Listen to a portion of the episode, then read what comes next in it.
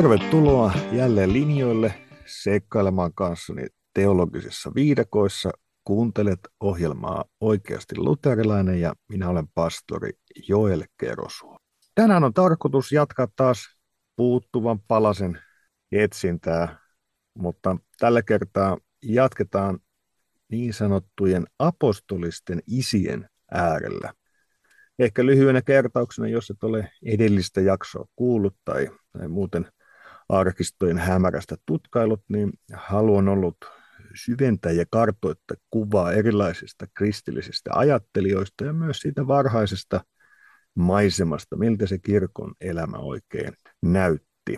Ja heti sitten apostolien jälkeen se seuraava sukupolvi, kirkon johtajia ja erilaisia henkilöitä, niin heidän tekstejään, mitä sieltä löytyy, on koottu tämmöiseksi kokoelmaksi, että kutsutaan nimellä apostoliset isät. Ja useita näitä on, onkin jo sitten käsitelty, mutta, mutta vielä muutama kirje vielä odottaa käsittelyä ja, ja näiden teemojen äärellä kanssani on jälleen pastori Joni Ahonen. Tervetuloa.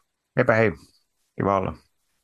Viimeksi oli pöydällä Barnabaan kirje ja tänään meidän teologisella lautasella notkuu siinä toinen kirje Clemensille. Kirjenimellä se kulkee, mutta voisi oikeastaan sanoa, että vähän niin kuin tuo seuraavakin, mikä meillä vuorossa, kirje Diogneetokselle, että ne on erilaisia puheita tai saarnoja.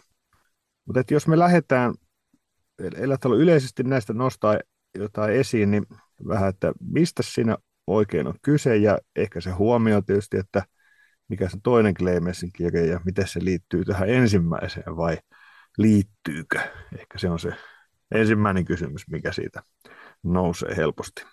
Joo, että nehän tunnetaan tosiaan, Clemensin nimeen liitetään, tai ne on täällä näissä meidän esimerkiksi nyt suomenkielisissä laitoksissa siihen nimeen liitetty, mutta, mutta siinä missä ensimmäinen Clemensin kirja todella todennäköisesti liittyy tähän historialliseen Clemensi-hahmo, joka, joka siellä Roomassa sitten kaitsi varhaista seurakuntaa siellä, niin tämä, tämä, toinen Clemensin kirje koko lailla varmasti ei, ei tähän samaan henkilöön sitten kuitenkaan liity, vaan että kyseessä on sillä tavalla myöhempi kirjoitus, paremminkin ehkä enemmän saarna kuin kirja, mutta, mutta monesti on näistä sillä tavalla – kun ne on säilynyt, sit, niin, niin tulee semmoisia kirjeen tapaisia sillä tavalla, että kun ne on sitten kiertänyt tällä tavalla, mutta, mutta että se mikä tässä Clemenssin, toisessa Clemenssin kirjassa on, on kyllä tota semmoista huomionarvoista ja ainutlaatuista, niin on, on juuri se, että, että se on varmaan niin kuin, siinä ehkä päästään lähe, lähimmässä sitä semmoista kristillistä varhaista kristillistä saarnaa, vaikka toki tässäkin täytyy jälleen sanoa, että, että siitä puhutaan toisesta vuosisadasta, mutta kuitenkin, että, että siis meillähän on raamatussa joitakin vähän niin kuin saarnan pätkiä ää, apostolien teoista, mutta, mutta niitäkin kun lukee, niin, niin ymmärtää, että todennäköisesti siinä nyt ei ole tallennettu ihan joka sanaa, mitä, mitä on sanottu, että nehän ei nyt vaikka ne saarnat tai Jeesuksen puheet sitten evankeliumeissa myös, niin, nehän, niin se ei mene monissakaan kovin paljon aikaa, kun ne, kun ne lukee. Mutta tämä Clemensin kirje, sitä vastoin voi ajatella, että ei tietenkään ehkä ihan sanasta sanaan, niin kuin ei yleensäkään nyt noin niin kuin, tavallisesti historiallisissa dokumenteissa pysty, niin kuin, ei, me, harvoista historiallisista puheista on niin kuin transkripteja saatavissa, mutta siinä on ehkä, ehkä niin kuin lähimmässä pääsee semmoista varhaista kristillistä saarnaa, mitä, mitä on noin niin kuin mahdollista päästä. Ja siinä mielessä tosi merkittävä noin niin kuin historiallinen dokumentti. Joo, eli lyhykäisesti teksti on ollut tunnettu varhaisessa kirkossa, vaikka sitten varsin selvää ilmeisesti on tai kohtuullisen yksimielisessä tutkimuksessa, että että se ei ole Clemensin kynästä tämä kirje, että hän on ollut vähän niin kuin kova kaveri siellä varhaiskirkossa ja sitten on, on laitettu hänen niminsä tämä, tämä teksti, mutta että se, se avaa meille sitä maisemaa, että millaista siellä sitten on ollut varhaisina vuosina.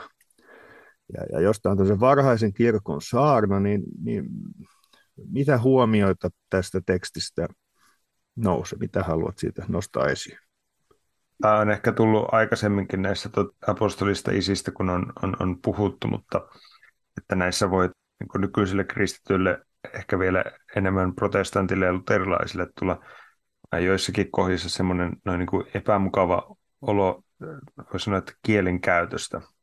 Ja, ja se, no se itse asiassa pätee oikeastaan kaikkiin kristittyihin, että jos ajattelet vaikka, että mitenkä parhaisissa kirjoituksissa, vaikka Justinus Martyrilla, mulle niin kuin miten, miten käsitellään vaikka kolminaisuutta ja muuta, ja että, että siinä niin kuin, kun näitä varhaisia tekstejä lukee, niin kannattaa olla semmoinen pieni, tuota, siinä pitää antaa anteeksi, että, että nämä kirjoittajat ei, ei välttämättä puhu kaikista niin kuin korrekteilla termeillä tai korrektilla tavalla, millä me niin haluttaisiin. Tietysti yksi semmoinen on, että tämmöinen sanotaan kristityn kilvotus ja, ja, ja, ja, ja, ja semmoinen, niin tota, joka voisi lukea myös lakihenkisyydeksi, niin tulee aika, aika kovastikin niin kuin näissä joissakin teksteissä, että Clemensin kirja ei ole siinä, tai tämä toinen Clemens ei ole siinä sillä tavalla poikkeus, että esimerkiksi tämä alkaa niin tota, vähän tämmöisellä niin kuin kovistelevalla kysymyksellä, että kun Jumala nyt on, on t- tällä tavalla tehnyt meitä kohtaan, niin lainaus, millaisen kiitoksen siis hänelle annamme tai minkä palkan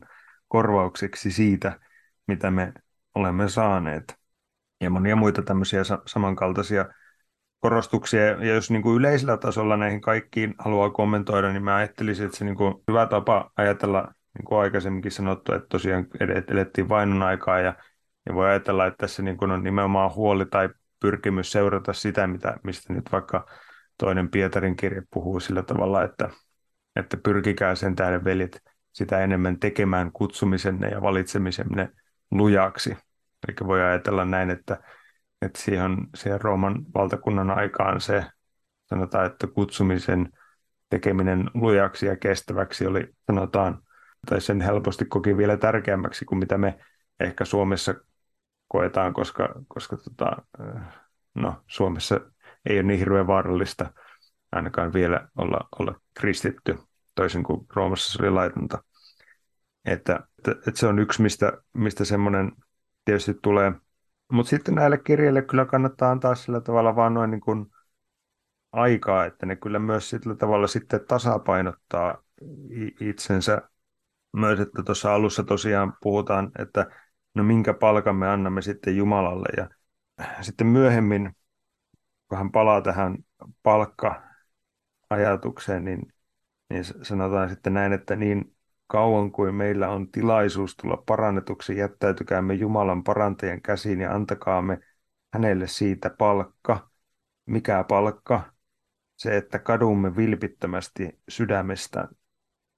Eli, eli siinä taas sitten se, voi sanoa, että sen palkan ydin tai ydinsisältö on siinä, että, että me kadumme oikeasti, annamme Jumalalle oikean tunnustuksen siitä, että hän on vanhurskas ja ja me olemme syntisiä ja jättäydymme tämän totisen parantajan käsiin. Että siinä kanssa niin kuin monesti siinä niin tota, sanotaan näin, että kun lukee semmoisen vähän, että, että oho, mitenkäs tuossa nyt noin kirjoitetaan, niin sitten jos lukee kuitenkin sen koko kirjeen, niin saattaa olla, että siinä tulee semmoinen vähän niin kuin enemmän balanssissa oleva kuva siitä koko, koko asiasta sitten. Joo, se on hyvä huomio. Jos tartutaan just tähän kilvoitusteemaan tästä vaikka aluksi, niin, niin niin se on selvää, että tässä on, on vahvasti se läsnä, että jos se iso ikkuna on se, että ylistetään Kristusta, joka on kutsunut pakanatkin, ja häntä tulisi tunnustaa niin sanoin kuin teoin. Ja, ja, ja kun kutsuu kilpailuun tämän maailman keskellä, semmoisen, missä eletään Kristuksen omana vähän niin kuin tämä Paavalin kuva siitä, että riennän kohti voittoseppelettä. Ja, ja se keskeisenä siinä on, on puhdas vaellus, johon sitten Kristuksen ylösnousemus velvoittaa. Ja, ja niin, niin kuin viittaa, että, että moni semmoinen niin kielen käytöltään varhaisissa teksteissä ja myöhemminkin niin voi tuntua aku tiukalta, mutta se on, on tärkeä lukea siinä kokonaisuudessa myös. Ja, ja on monia semmoisia kirkon kilvottelijoita, voisi sanoa, jolla sitten tulee semmoinen olo, että se syntioppi on sitten kuitenkin hitusen semmoinen, miten sanoisi, köykäne tai jotenkin kevyt. Ja sitten taas ja tulee sellainen vaikutelma, että Clemensillä kyllä se ei vaikuta siltä, että siinä on, on vahvana tämä oman syntisyyden ymmärtäminen ja tunnustaminen. Et, et, et siinä on toisaalta siis on tämä, tämä vahva kamppailu. Eletään tilanteessa, jossa tämä maailman aika ja tuleva maailman aika on ikään kuin vastakkain. Ja tämä maailma kutsuu aviorikokseen, turmelukseen, rahan himoon, ahneuteen ja petokseen, ja kun taas sitten Kristuksen seuraaminen kutsuu ja käskee tällaisista luopumaan. Ja se kielenkäyttö on epätyypillistä välillä, kun sanottiin siis tämmöinen kutsu pitämään kasteemme puhtaana ja. Ja sitten sit ei kauheasti muuten avata sitä kasteteologiaa, että mitä jos sitten kuitenkaan, kuitenkaan ei pysty sitä, että meneekö meidän kasteemme siitä jotenkin turhentuuko. Mutta hän puhuu kyllä siis tästä, että me olemme täynnä mielettömyyden ja pahuuden runsautta ja tämän tyyppisiä kuvia, että, että vaikuttaa, että siinä on tämä kuitenkin ihan, miten on, realistinen syntioppi myös mukana. On kyllä. Tuossakin, toi, mitä tulee tuohon kilpailukuvaan, joka, joka mainitsit, niin siinä niin tota, mä itse olin huomaavina niin semmoisen vähän niin kuin pienoisen sävyeron siihen, mitä, mitä raamatussa lukee ja, ja mitä sitten täällä, että Paavali puhuu siitä, että, että siis vain yksi, että vain yksi on se, joka voittaa ja, ja, ja saa sitten sen seppeleen. Ja tietysti siihen liittyy se, niin kuin Paavali kehottaa siihen niin kuin, äh, kilvottelemaan kunnolla, mutta että, että minun nähdäkseni se, että vain yksi voittaa, niin se saarnaa sitä Kristusta, että me voitamme Kristuksessa. Sitten täällä Clemensillä taas, niin hän käyttää tätä kuvaa sillä tavalla vähän toisella tavalla, että se vaikuttaa, että, että hän ei puhu vain ainoastaan yhdestä, joka voittaa, vaan hän sanoo näin, että mutta eivät kaikki kuitenkaan saavuta seppelettä, vaan ainoastaan ne, jotka ankarasti ponnistelevat ja hyvin kilpailevat.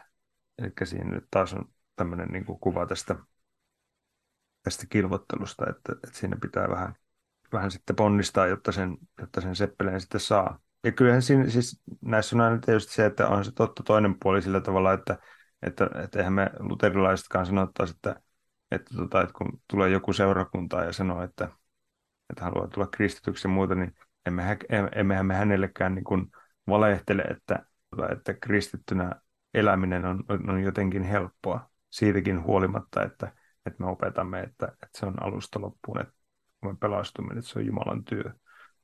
Mutta että kyllähän se on semmoista vähän niin kuin tarpumista, johon, johon sisältyy myös sitä vaivan näköä täällä ajassa. Ja mm. sitten jos ajattelee nyt tuohon taas jälleen kerran semmoinen niin kuin vastapainopaikan, niin niin se, että vaikka korostetaan tämmöistä niin puhtaana pitämistä ja, ja, ja kovaa kilvotusta ja sillä niin sitten täällä ihan, ihan lopussa hän sitten kirjan lopussa sanoo, että, että ei, ei saa suuttua, jos, jos joku tulee meitä nyt sitten nuhtelemaan jostakin synnistä. Että voihan olla sillä tavalla, että meille ei, sitä ei ole vielä meille sillä tavalla kirkastettu, että nyt sitten tulee joku ja ystävällisesti kertoo meille, että otetaan suora lainaus, että voihan sattua, että meidän tekomme ovat pahat, mutta me emme ole sitä selvillä kaksimielisyyden ja epäuskon tähden, joka rinnassamme on, ja näin me olemme pimentyneitä ymmärrykseltämme ja turhien himojen alaiset. Ja siis tähän puhutaan noin niin kuin siis kanssa seurakuntalaiselle, että siis hän, hänellä on hyvin tämmöinen realistinen kuva siitä, että, että uskovakin, joka on, tai uskon tiellä vaeltava, että se tässä on vähän niin kuin semmoinen aika yleinenkin kuva siitä, mikä on suosittua sanoa, että pyhitys on sitä, että, että tulee yhä syntisemmäksi, toisin sanoen, että Jumala kirkastaa niitä oma, omia syntejä yhä enemmän ja enemmän, niin tässä on, mikä monesti on semmoinen luterilainen kuva siitä, tai y, yksi puoli siitä pyhityksestä, niin, niin, niin, niin tuossa on melko lailla vähän niin kuin samaa ajatusta nyt sitten Clemensin kirjeessä. Mm. Joo, pyhitys on syvenevää synnin ja armon tuntemista. Ja tota, ehkä tuosta kilvotteluun liittyen nosta vielä huomion almuista. Nimittäin itselleni tietysti on monilla näillä, näillä no varasilla ja myöhemmilläkin isille ja läpi koko historia, se raamutustakin tämä nousee vahvasti tämä mammona-teema. Että et Jumala voi antaa suoriakin omaisuuksia, mutta samalla se kamppailu mammonan kanssa säilyy. Ei, ei liene sattumaa se, että sen vapaattajammekin usean otteeseen nostaa esille. että voi palvella kahta herraa. Ja, ja, mutta se nousee myös täällä Clemensin kirjeessä. Siis toisaalta varoitetaan siitä, että tämä maailma kutsuu ahneuteen ja petokseen. Ja sitten samalla todetaan, annetaan oikeastaan aika varsin suuri merkitys almojen antamiselle. Siis hän kirjoittaa näin, että almujen anto on hyvä, onhan se katumusta synneistä. Paasto on rukousta parempi, mutta almojen anto kumpaankin verrattuna parempi. Että jos nyt miettii niin kuin nykyään opetuksia, että vaikka että almojen antaminen olisi rukousta parempi ja missään milloin tilanteessa, niin en mä tiedä, ehkä en lähtisi tästä tekemään kauhean selkeitä kategorioita tai kaavioita. Mutta että kiinnostava huomio minusta tuosta Clemenssin maisemasta, että mitä hän tuumailee, että ainakin itselleni vähän yllättävällä tavalla se sieltä pomppasi esiin. Mm. Se, mikä siinä saattaa olla, voi ajatella, että jos katsoo tuota tekstin semmoista sisäistä logiikkaa, niin, niin siinä näyttää olevan, että kirjoittajalla on ehkä, tai puhujalla mielessä tämä Jeesuksen, Jeesuksen opetukset itsensä kieltämisestä. Ja nythän sitten jos ajattelee, että jos sitten se otetaan mittatikuuksi sitten tähän, tähän kysymykseen, niin silloinhan tietysti yksinkertaisesti voidaan sanoa sillä tavalla, että, että se, joka rukoilee, niin, niin antaa aikaansa. Ja se voi ajatella, että no, ajan määrittää tai arvottaa ihmiset eri tavalla, mutta joka tapauksessa sitten, sitten joka paastoa, niin jättää ruokaa syömättä ja sen nyt ehkä voi niin kuin ajatella ainakin jostakin vinkkelistä, että se nyt on sitten enemmän kuin vaan vaan ajan antamista. Ja, ja sitten taas sitten almut on taas sitten, ää, se ei liity vaan ruokaa tai syö, syömättä jättämiseen, vaan sitten on ihan ajallista omaisuutta joutuu antamaan pois niin, että siitä ei saa itse mitään hyötyä, niin, niin tästä niin kuin elämänsä kieltämisen näkökulmasta se voi tietysti mennä näin, miten Clemens tässä kirjoittaa, mutta tietysti eihän se ole koko kuva siitä asiasta, niin kuin me ajateltaisiin kanssa, eikä ole, ole tietysti myöskään siitä kysymys, että, että Jumalalta sillä tavalla ostettaisiin tämmöisillä erilaisilla lahjoilla jotakin. Mutta ihan mielenkiintoinen ajatus. Sitten tässä myöhemmin sanotaan vielä tälläkin tavalla, että sillä almujen anto koituu synnin huojennukseksi. Sekin mä mietin sitä, että mitähän se tarkoittaa. Mä katsoin tuon sanankin sitten, niin tota, se just tarkoittaa tämmöistä niin kuin tämmöistä helpotuksen tunnetta, tai sillä tavalla, että tässä ei, ei ole kysymys siitä, että, että sovitettaisiin syntejä, mutta että se jollakin tavalla helpottaa tai huojentaa mieltä tai, tai, tai mm. tämmöistä. Että... Joo. No jos muutama huomio vielä, mä tämmöisen laitoin ylös, kun tekstiä tutkailin. Tässä on todettu, että, että sivulauseessa suorastaan, kun hän hän opettaa toisesta teemasta, mutta hän viittaa Matteuksen kohtaan. Hän sanoo, että ja toinen raamatun kohta sanoo. Niin, niin tässä on oikeastaan siis, siis nähdään, kun puhuttu kaanonin muodostamisesta, niin tässä jo nähdään itse asiassa, että Matteuksen evankeliumilla on tietty asema. Se on osana raamattua pyhiä kirjoituksia, siis jo hyvin varhain. Tämmöinen sivuhuomio siitä, kun on jo hyvin varhain piirtyy kirkossa esiin ne, mitkä olivat, katsottiin pyhiksi teksteiksi, vaikka sitten ikään kuin virallinen määritelmä tulisikin vasta paljon myöhemmin. Kyllä joo. Tosin täällä Clemensin kirjeessähän on myös sitten niin tota, sellaisiakin lainauksia, että, että se vaan saa raapia vähän päätä, että mistähän tämä nyt on otettu. Ja tota, että esimerkiksi hän, tässä ei ole tässä minun laitoksessa viitettä, mutta tota, yhden tämmöisen kohdan mä merkkasin, jossa tota, luulisin, jos muisti palvelee oikein, että on Tuomaan evankeliumista. Ja, ja se Tuomaan evankeliumihan on sillä tavalla konstikas, että siinä on hyvin, hyvin paljon niin kuin yhtäläisyyksiä näiden äh, synoptisten evankeliumien, eli Matteus, Markus, Luukas kanssa, mutta sitten siellä on vähän semmoista ei niin selvää kamaa myös, että yhtä tämmöistä, niin sitten Clemens lainaa tässä näin myös tämmöistä vähän niin kuin huterampaa aineistoa sitten Clemensiltä löytyy sitten täältä. Joo, Tuomaa evankeliumi on sikäli myös haastava, että sen ajottaminen on ymmärtääkseni aika hankala juttu. Mm. Ja, että aika monet ajoittaa sen sitten vasta paljon paljon myöhemmäksi, että se olisi, se olisi sitten, siis voi olla sata vuotta vasta vaikkapa tämän Clemensin tekstin jälkeen. Jotkut sitten sataluvulla kyllä sen laittaa. Toisaalta sitten kysymys, että mikä oikeastaan on se hetki, milloin tämä toinen Clemensin kirje pitäisi ajoittaa, että jos me sanotaan, että jos ajatellaan, että Clemens varsinaisesti on ollut siellä Rooman piispana jo siinä, niin kuin, onko se mahdollista, että ekalla vuosisadalla, siis siinä vuosisadan taitteessa, johon myös Joo, se ensimmäinen kirje sitten sijoittuu, niin sitten mihin, onko tämä niin suunnilleen samoilla huudeilla tämä toinen kirje, vai onko se on siitä ajatusta, että mihin se pitäisi sijoittaa? Se siis sijoitetaan tavallisesti niin tota siihen toisille vuosisadalle. Onko se nyt sitten plus miinus jotakin niin kuin toisen vuosisadan puolesta välistä, että joko että se voi olla siellä alkupuoliskollakin. Se, se voi olla siinä ennen toisen vuosisadan puoliväliäkin, mutta, mutta kuitenkin selkeästi tämän, tämän, tämän historiallisen Clemensin jälkeen. Joo. Ehkä semmoisena huomiona vielä nousevat sukupuolet, mistä Clemens kirjoittaa myös. Ja, ja, ja hän tosiaan sitten liittää tämän myös kirkkooppiin. Hän kirjoittaa näin. Luulakseni tiedätte varsin hyvin, että elävä kirkko on Kristuksen ruumis. Sanohan raamattu, Jumala loi ihmisen mieheksi ja naiseksi. Mies on Kristus, nainen on kirkko. Edelleen raamatun ja apostolien mukaan kirkon olemassaolo ei ole alkanut vasta nyt, vaan on jo ylhäältä. Se näet oli hengellisenä, niin kuin meidän Jeesuksemmekin oli, mutta ilmaantui viimeisinä päivinä pelastaakseen meidät. No, tässä on paljonkin asioita, mitä sieltä voisi napata. Pääse kirkon alkuperä jo ikuisuudessa. Ja sitten on tämä ikään kuin ajatus siitä, että Kristus on maskuliini ja kirkko feminiini. Ja että on olemassa miehiä ja naisia.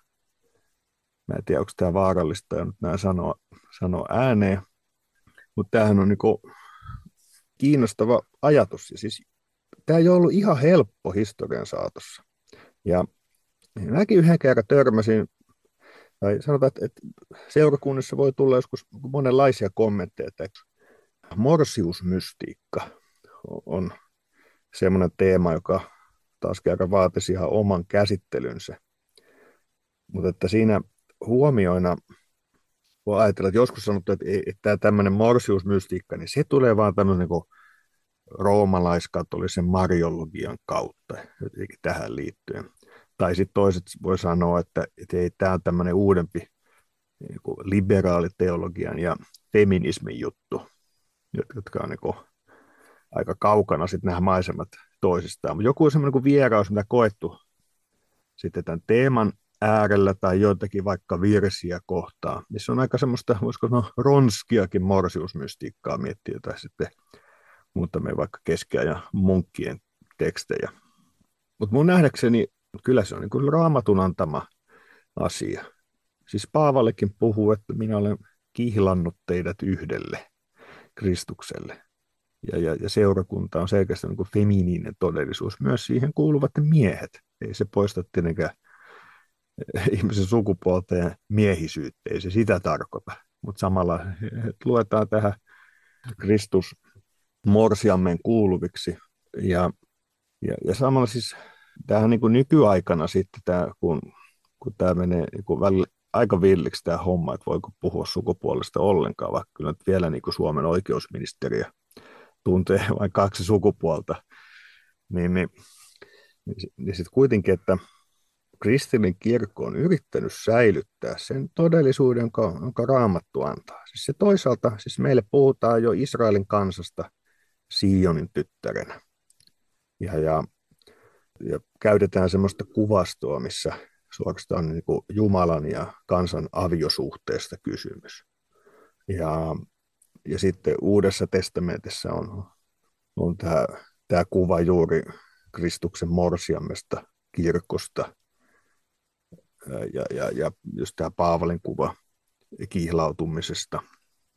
Ja sitten samaan aikaan meillä, että kun tämä on ollut hankala, niin sitten voi olla ylipäänsä se, että puhutaan niin patriarkaalisesti tai puhutaan isäjumalasta. Ei raamattu ei opeta meille äitijumalasta tai henkilöjumalasta, vaan se puhuu meille taivaallisesta isästä. Ja isä meillä rukous, se ei voi olla äiti meidän. Ja siksi, että, että samalla näin kuin molemmat todellisuudet, siis että, että me emme halua, emmekä voi häivyttää sitä, minkä raamattu antaa pyhästä Jumalasta. Että hän opettaa meille itsestään juuri taivaallisena isänä. Ja sitten toisaalta on nämä kuvat meille, missä puhutaan tästä kihlautumisesta ja, ja näin. Tähän kysymykseen, mitä tosiaan täytyisi erikseen pohtia, tämä morsiusmystiikka-kysymys, joka sitten eri syistä voi tökkiä. Ja sitten tämä toisaalta kirkon, kirkko ikuisuudessa.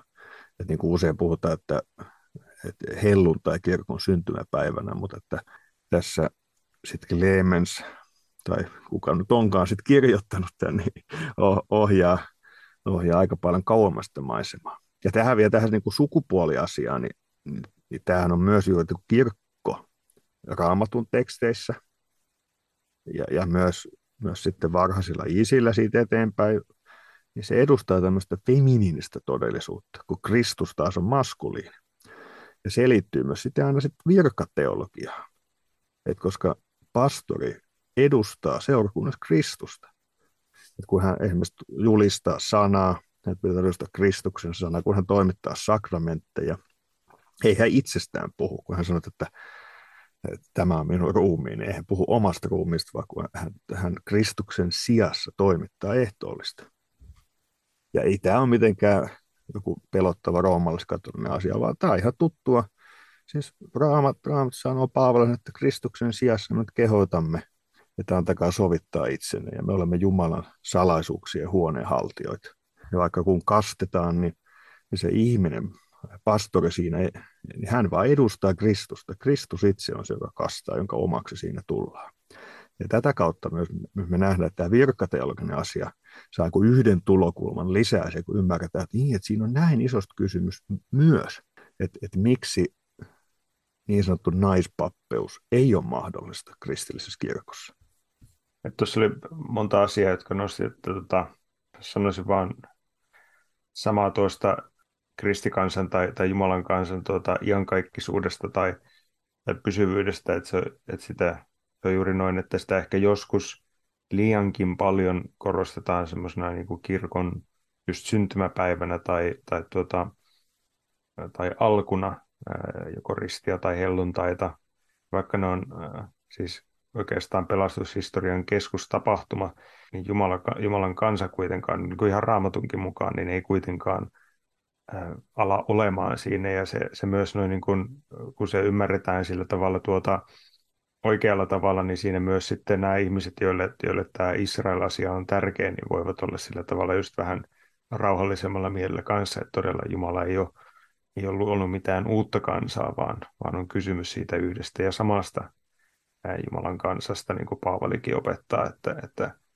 on olemassa vaan se, vaan se yksi puu. Ja sitten jos ajattelee hebrealaiskirjettä, jossa sitten luetellaan niitä, niitä menneitä pyhiä, jotka siis tietenkin ovat samassa kansassa meidän kanssa, siinä samassa Jumalan morsiuskansassa, niin, niin nehän ovat niitä vanhan liiton pyhiä. Eli tässä mielessä se tota, jatkuvuus on aivan ilmeinen ja siinä, ja sit missä, siinä missä uudessa liitossa puhutaan Kristuksen morsiammesta, niin se tietysti tulee sieltä vanhasta testamentista.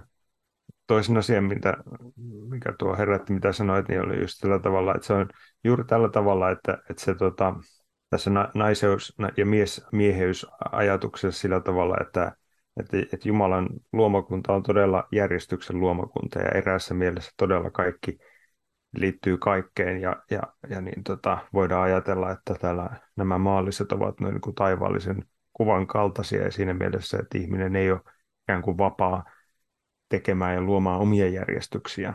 Tai sitten jos hän te- näin tekee, niin, niin täytyy valmistautua siihen, että ei ehkä toimi ihan niin hyvin. Että, että mä itse ajattelen semmoista kuvaa, kun, että kun soitetaan nuotti ää, jollakin soittimella, niin siinä on niin kuin siinä niin tota jotain, ei se korva ihan erota välttämättä, ei tosi semmoinen paksu ääni, mutta että, että siinä on semmoinen yläsävel-sarja, johon se harmonia noin niin rakentuu. Ja, ja se, että että tämä kanssa niin naisen ja miehen suhde, niin kuin, että kun se lähtee sieltä Jumalasta ja hänen kansastaan ja, ja sitten se on niin semmoinen, sitten on näitä tämmöisiä mikrokosmoksia, että on sitten Jumalan perheväki paikallisseurakunnassa ja sitten on perheet, isä ja äiti ja heidän, heidän lapsensa, niin nämä on tosiaan niin kuin ne, ne vähän niin kuin asettuu nätisti siihen sen taivaallisen sävelen antamiin slotteihin. Ja sitten jos ruvetaan keksimään jotain muuta, niin, niin tota, sitten siitä syntyy semmoinen riitasointi.